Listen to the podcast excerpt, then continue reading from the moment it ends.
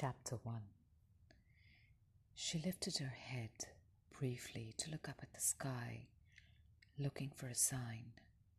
Any sign that would tell her that she will be okay. Other than a few birds and white feathery clouds, the sky was impassive. She continued painting while wiping the sweat off her brow. At that very moment, she was pulling into her driveway and paused for a few moments, a few moments of silence before she entered her home. She took a few deep breaths, lit a cigarette, and looked up at the sky for a sign. Any sign that would tell her that she would be okay. Other than the smog and an airplane flying overhead, the sky was impassive. She took a few more drags of her cigarette, looked at her phone for any new messages. The phone was in sync with the sky, with no new information, messages, or signs. She stopped her cigarette and popped open the boot to remove the bag of groceries.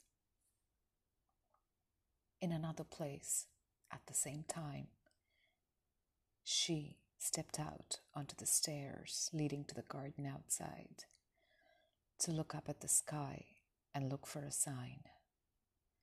Any sign that would tell her that she will be okay.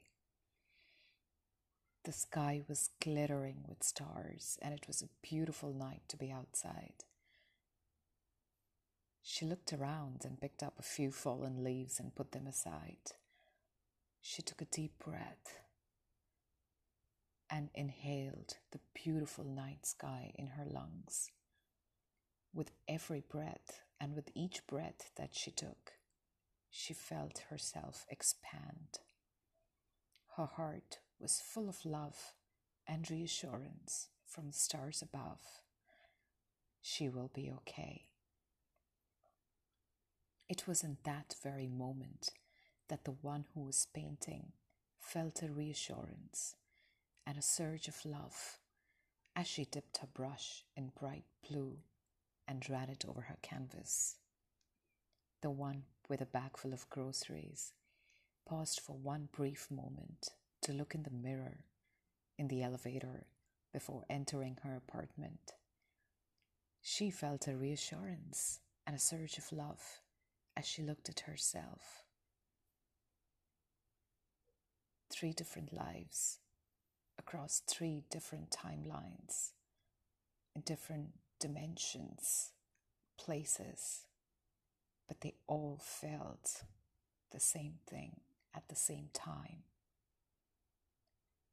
Does this mean that one timeline of consciousness have an effect on the others?